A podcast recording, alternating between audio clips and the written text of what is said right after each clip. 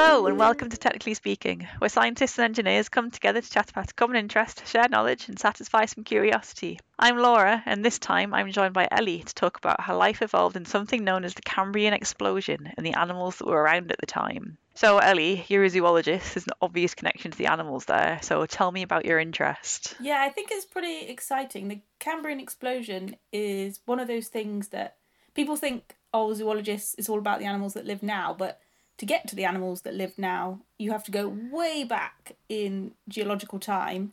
And the Cambrian explosion is where animals get the good stuff. They stop living in the marine environments and sort of just milling about, and they come onto land and they start developing all different characteristics. And that is really the start of where we get animals that lived 500 million years ago. Those are the ancient ancestral lines that now persist all the way into today.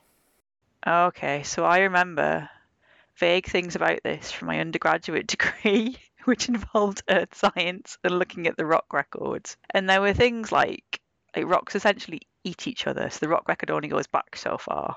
Uh, so if the Earth is something like 4.5 billion years old, the rock record is only about 4 billion years, so there's a bit of a gap but we're not looking quite that far back in time, are we? No, our magic uh, seeing eye does not quite go back four and a half million billion years. It only goes back, well, today it only goes back about 540 million years ish. Oh, and is that when all this sort of stuff was taking off?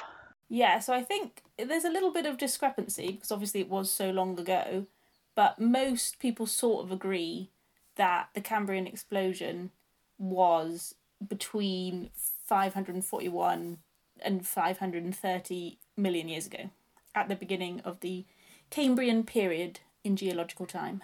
And I like the word explosion makes it sound really sudden, which I guess in geological timescales it probably is.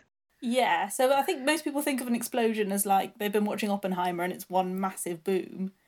Uh, but this is much more like comparatively. So, like, evolution takes millions of years, but in the timescale of all evolution, this was the period of the most rapid evolution in Earth's history. So all the all the evolutionizing happened a lot quicker in this period uh, than it does then before or after.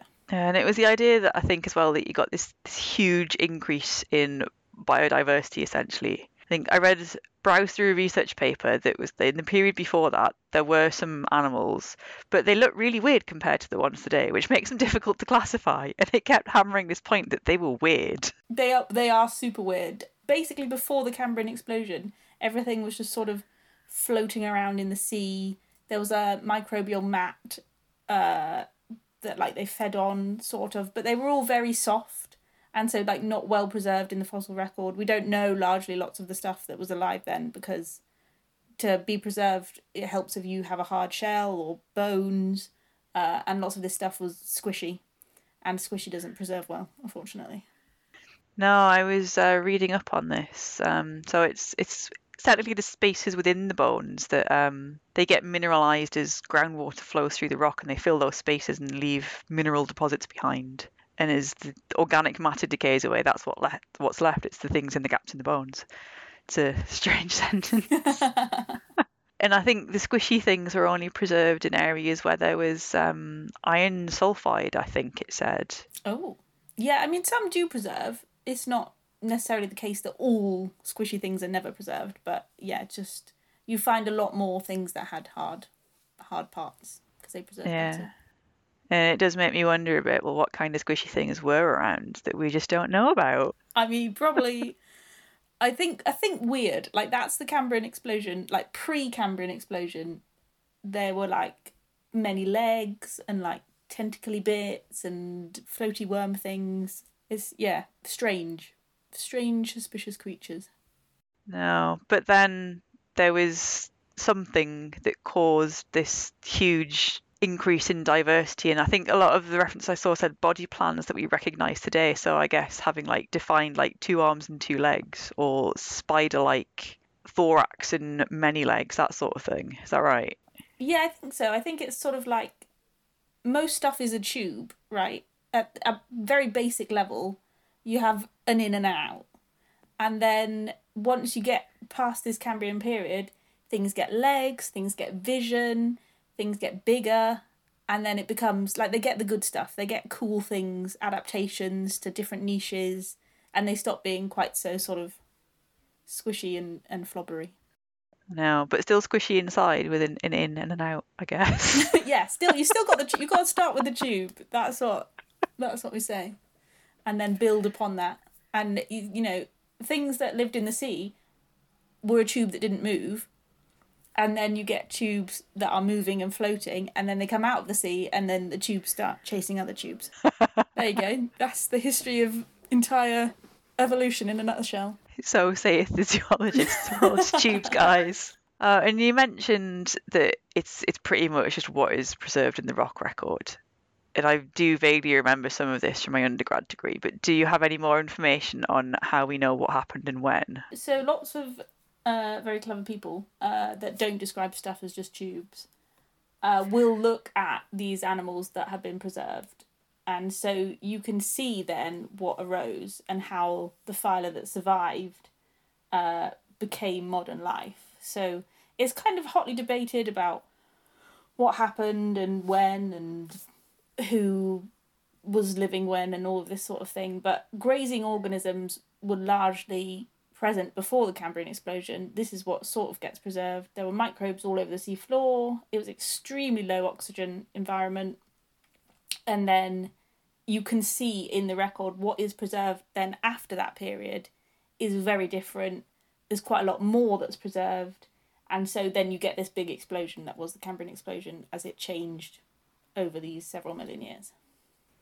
Cool. And I think what I remember from my undergrad degree was it was like a combination of figuring out what else you know from the rock record that's nearby and doing things like um, I think it's radiometric dating. I think carbon dating is the one people are most aware of because you see it on TV, which is looking at different isotopes of carbon in a material. But that only works on things that were still living at the time. So if you've had um, a fossil where all the organic matter has then been replaced with minerals instead, all that carbon's gone, so you can't really tell. So you have to use something else, hence why you sort of look at things around you. And I think carbon dating is only good for sort of things that are less than 500,000 years old. So instead, you can use um, the decay of natural uranium. It eventually decays to lead. So you can look at the ratios of uranium to lead in your material and use that to figure out how old it is. That's cool. I never would have thought about that. But yeah, I suppose uranium decay is one of those things to like measure the life of something, isn't it?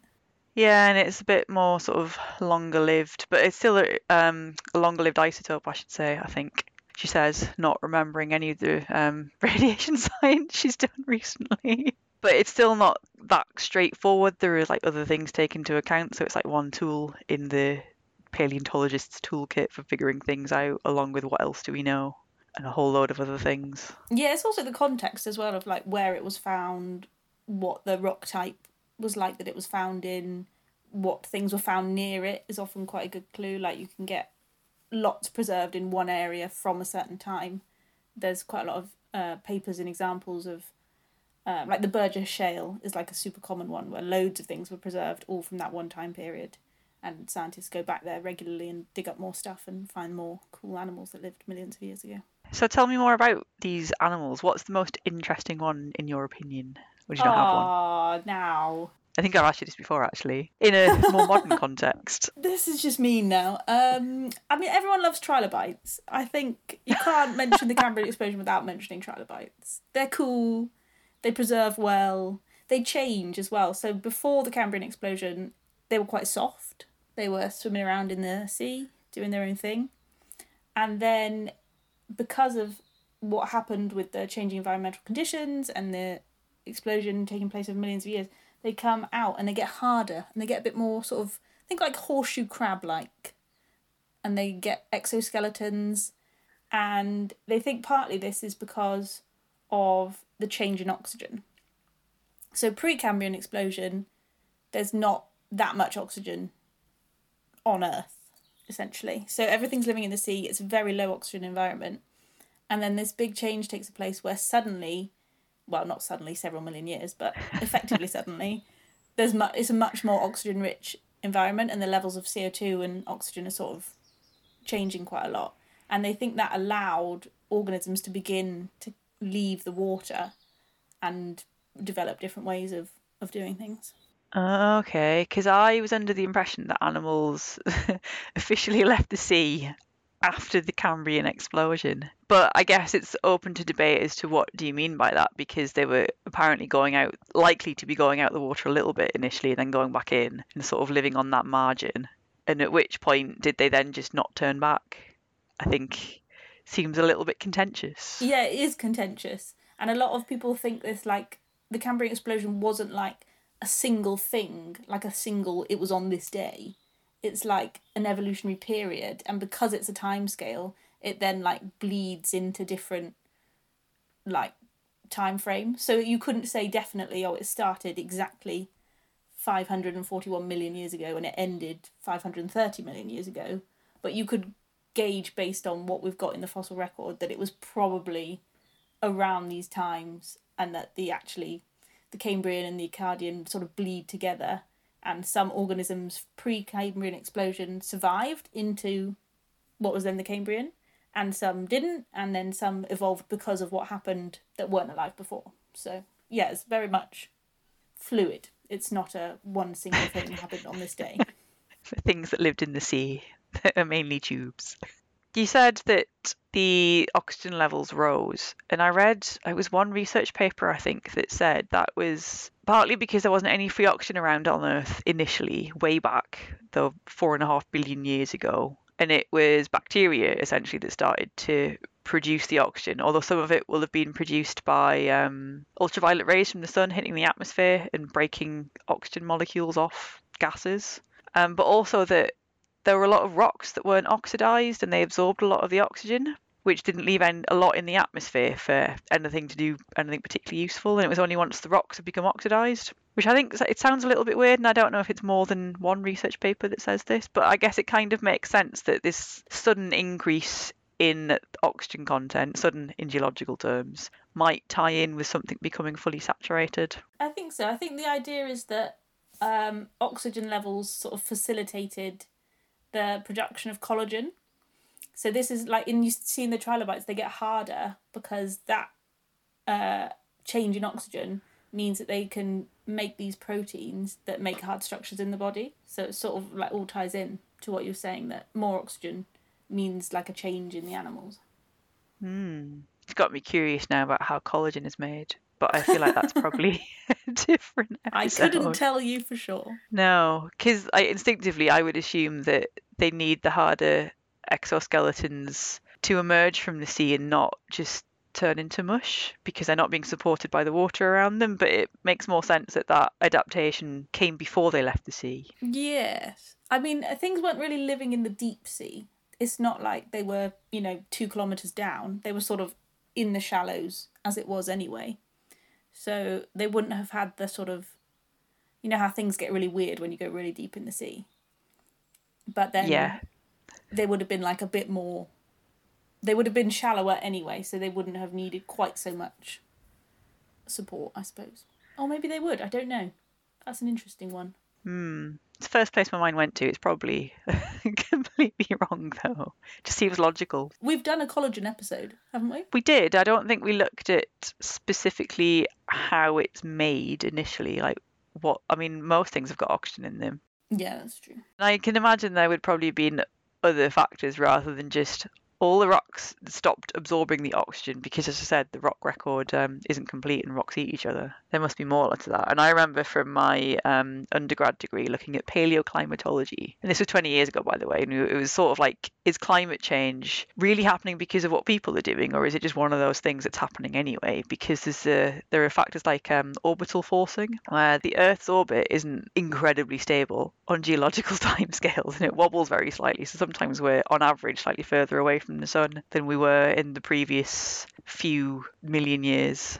and that difference affects how hot it is. I mean, climate change is happening. Yes, we know that now. Yes, this is like 20 years ago when we were like, well, people could be having an effect, like human activity could be having more of an effect versus what's already happening, and we don't have all the data to tell this. Now we know. Science has moved on a lot in those two decades, but way back when, when people weren't doing stuff and it was just the bacteria, apparently. in the natural processes, things were probably a bit different. Um, I think I read that um, the oxygen content varied quite a lot from anywhere between like 5% to 35% in the early part of Earth's history, whereas now it's pretty much 20%. I feel like I should know that. I should be more definitive when I say it.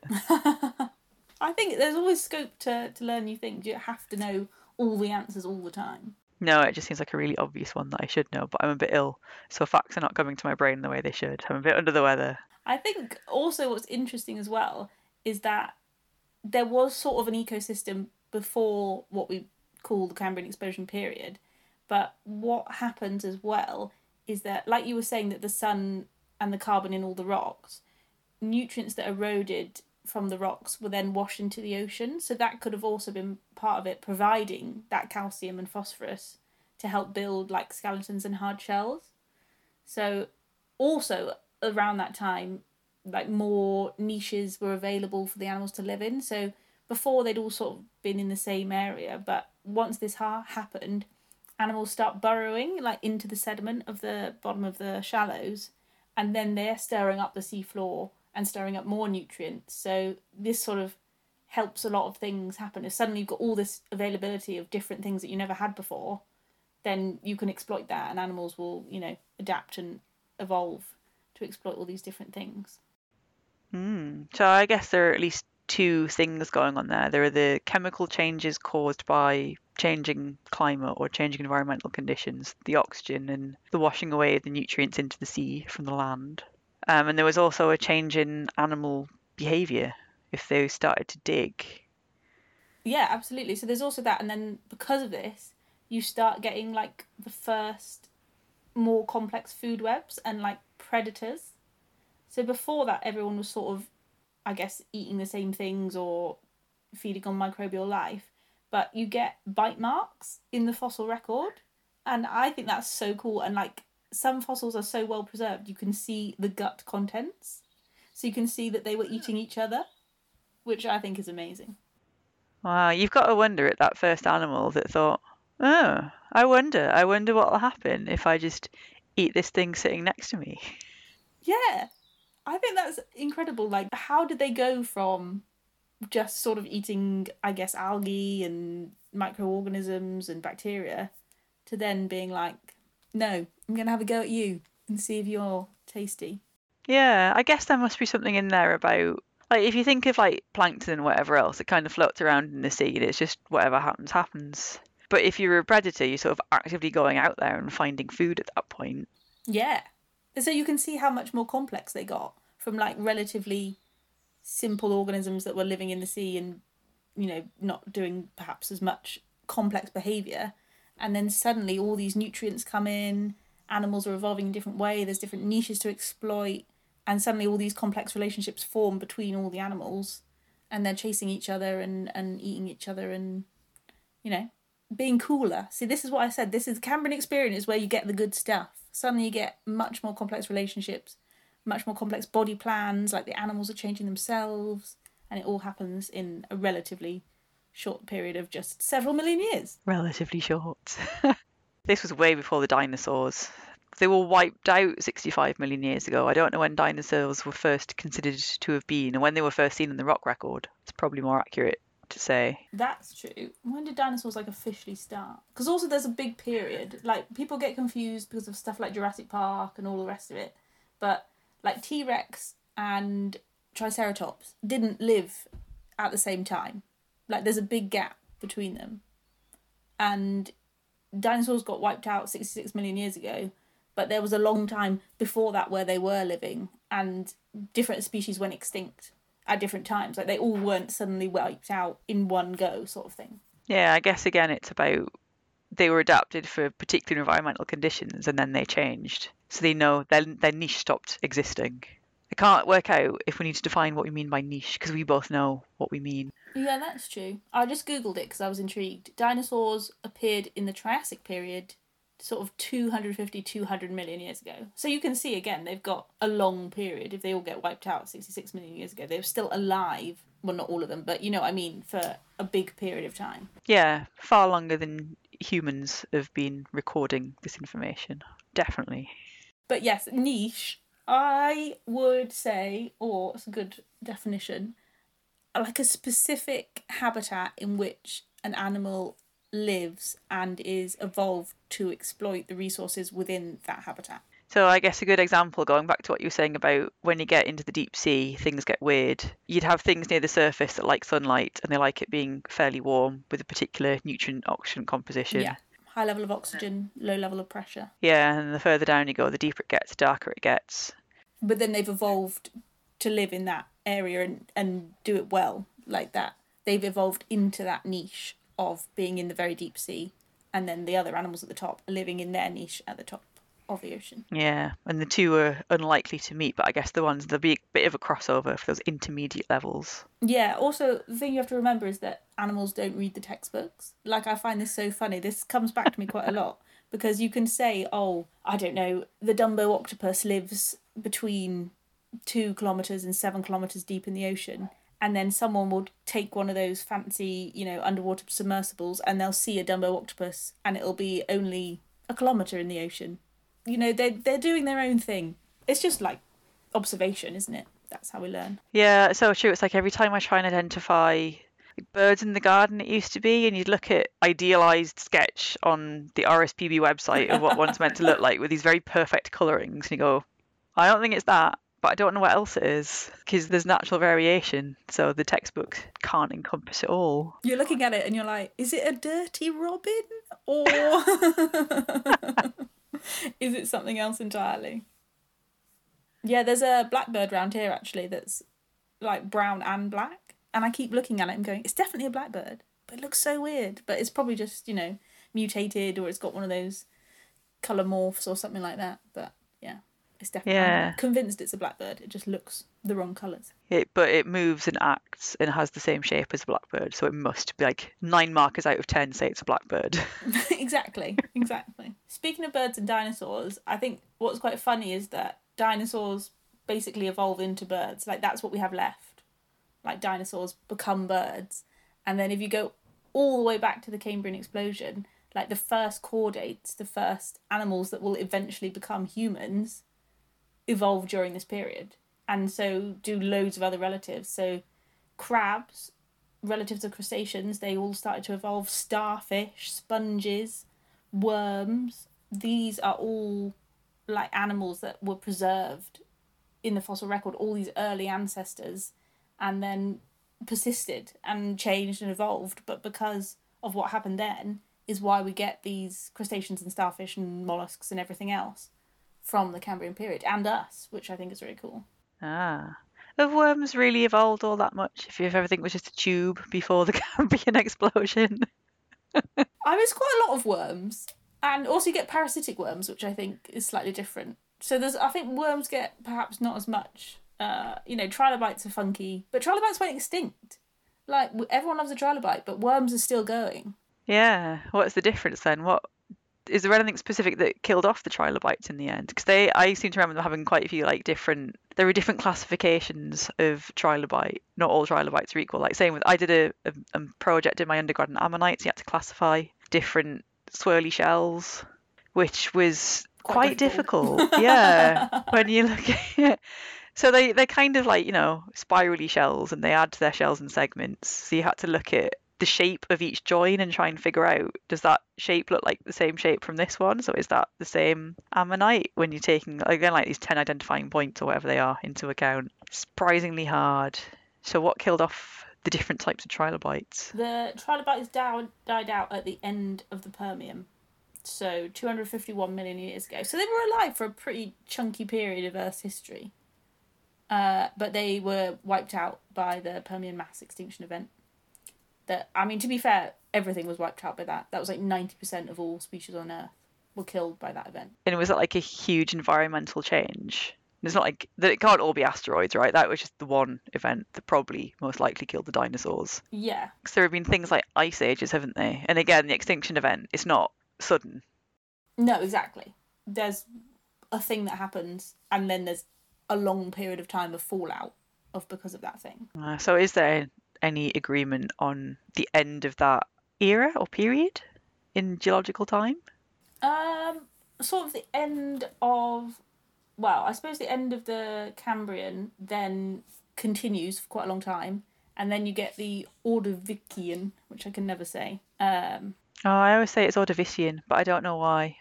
and then you get more corals, and you get funky things like nautiloids. But then also stuff still dies off, right? So it, the world doesn't stop changing after the Cambrian explosion. There's still lots of environmental changes, there's still lots of things happening, but not quite as fast as during the Cambrian. But yeah, afterwards, in the Ordovician, I've learnt it now. Lots of marine species die off. And then you get the Silurian, and then you, you know, carry on and carry on until you get to the dinosaurs and eventually modern day animal. So, at some point during all this, animals, although they might have been emerging from the sea occasionally, were finally like, right, that is it. We are definitely on land now. there might have only been bacteria before us, but now there are animals, and presumably before that there were plants. I read one research study that was they were really interested in how eyes had evolved and why they'd gotten bigger. Yeah, so this is part of the Cambrian is like suddenly stuff gets really good eyesight. Yeah, and they reckon part of it was like they started to see food on land and thought, oh look, there's more stuff over there, and no one else is eating it. Yeah, I guess that's part of it. Like compound eyes become a thing during the Cambrian explosion. Um, yeah, so maybe they were literally like, hang on a second, if we can see it, then we can eat it. Yeah, and apparently that was the main impetus for leaving the seas. As you say, there were more niches available, and this niche was not yet filled. Yeah, and also think of the like selection advantage. Like if you can see, but the animals around you can't, surely you're going to be better adapted to the situation, to the conditions, to avoiding these predators that are coming in. Uh, and yeah, therefore, be more likely to survive. Which is perhaps why like compound eyes now are quite prevalent. You can imagine though. So, like the food webs that we currently have today, there's, there's an apex predator, and their population is sort of controlled by the amount of food that they have. Yeah. But back then, if there was nothing else, it's just you and all these plants. I don't know about plants. I I can't say for certain one way or the other when the plants came, what the plants were doing. I've no idea.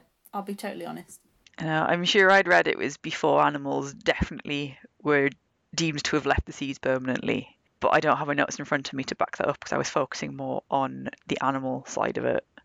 It must have been in this huge state of flux, right? The food webs are usually fairly balanced, the ones that we see today, unless humans have interfered somehow. So there's enough food to sustain that predator. If there are too many predators, something has to give in that top part of the food chain. But back then, if you don't have that, like how easy would it have been for these animals to sort of go nuts, wipe out most of the plant life? Just have like a massive all you can eat buffet on all the plants that were around. and then they've suddenly done themselves in because there's no more food left and they can't they can't get more food. I don't think that would ever have happened. I think evolution would have been a bit slower than that. I would have thought so. I would have thought so. It's difficult to know. I don't really know what was around at the time, and the re- rock record isn't necessarily a complete picture, is it? No, absolutely not. Yeah. No, and I can't imagine any scientist would ever publish a research paper saying, "Well, I think this happened, but I don't have a shred of evidence." yeah, I think you might get uh, called out at some point when you try and pass that through peer review.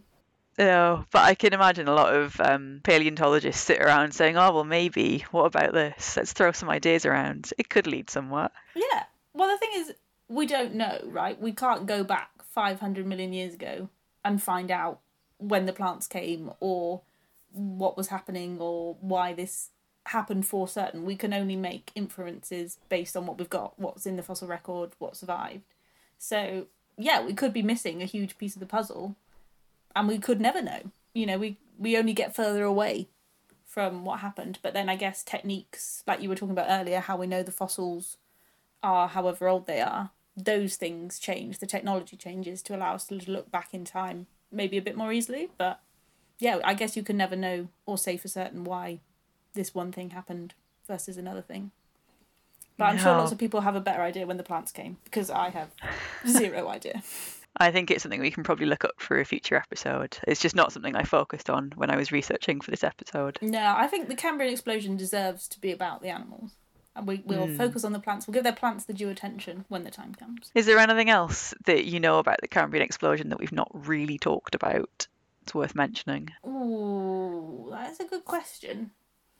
Um, I think there's more to it than people realise.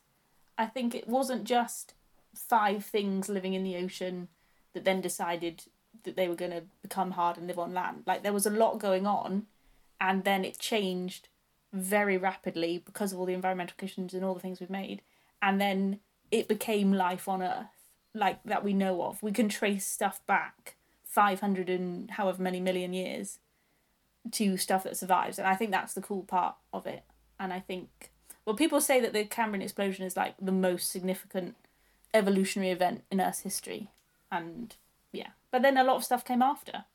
And i'm sure lots of people argue that other things were more important but i like the cambrian explosion But you know what you were saying about there is stuff that probably isn't preserved that we don't know about. It makes me wonder, going on with my weird animals rampaging and eating all the plants theme, like what may have existed that we have no way of knowing about. oh that's fun i mean even the stuff that did exist that we know about is pretty funky so you can only imagine it was even weirder. The classic Cambrian explosion picture that I have in my head is one of those. I don't know if you've ever seen a picture. Oh, they're called like Ami something. These Anomalocarids, and it's sort of like a fan with a long body and then sticky out eyes. They look very peculiar, but they really lived. Like we know that that happened, but then there must have been so much other funky stuff that was much more like soft and flubbery and maybe more squiddy things, but then squids are quite complex, so they probably don't come into it until much later. A simple squid. Simple squid, yeah, something like that.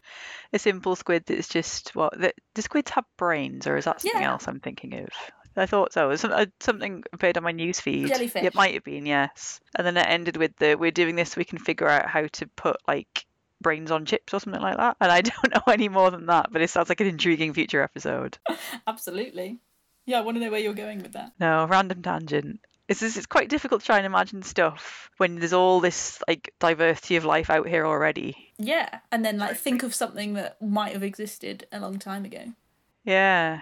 But see, I wonder if there might have been something in the atmosphere that obviously can't be preserved in the rock record that was actually quite large, like not bacteria, Oh, that was like floating around up there, somehow absorbing stuff out of the atmosphere, which I'm assuming would have had a lot of CO2 Yeah. and possibly some other carbon containing gases I would have thought so. and sulfur from volcanoes. I'm imagining like flying carpet sort of shape, but like really thin and like like sort of like a manta ray, but not as cool. Like just Yeah.